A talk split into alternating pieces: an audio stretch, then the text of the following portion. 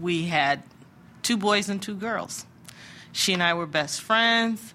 Uh, my brothers, there's a age disparity between those two, but um, you know, everything. I mean, we did all kinds of childhood things that little kids today don't even know anything about hopscotch, jacks, jump rope.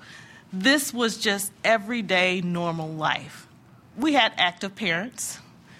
We had a very active extended family. We were very active as a family unit. So there was lots of love, there was lots of encouragement, there was lots of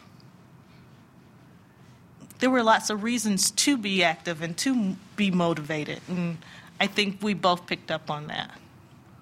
And their education was hugely important.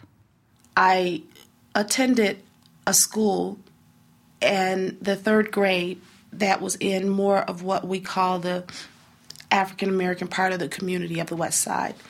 And my mother wasn't satisfied, and so we moved to a what was known as a more slightly affluent but low, moderate income um, area where um, perhaps the population was 85, 90% Caucasian in that neighborhood and at that school. And by the time I, let's say now I'm in third grade, by the time I graduated, it was 95% African American.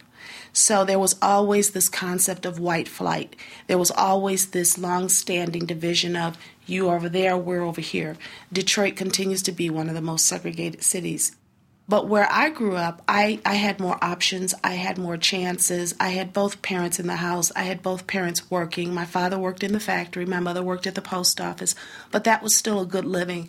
And although they didn't pay for me to go to school, they made it possible for me to have um, the kinds of opportunities and uh, resources around me that I knew how to navigate. The Open University.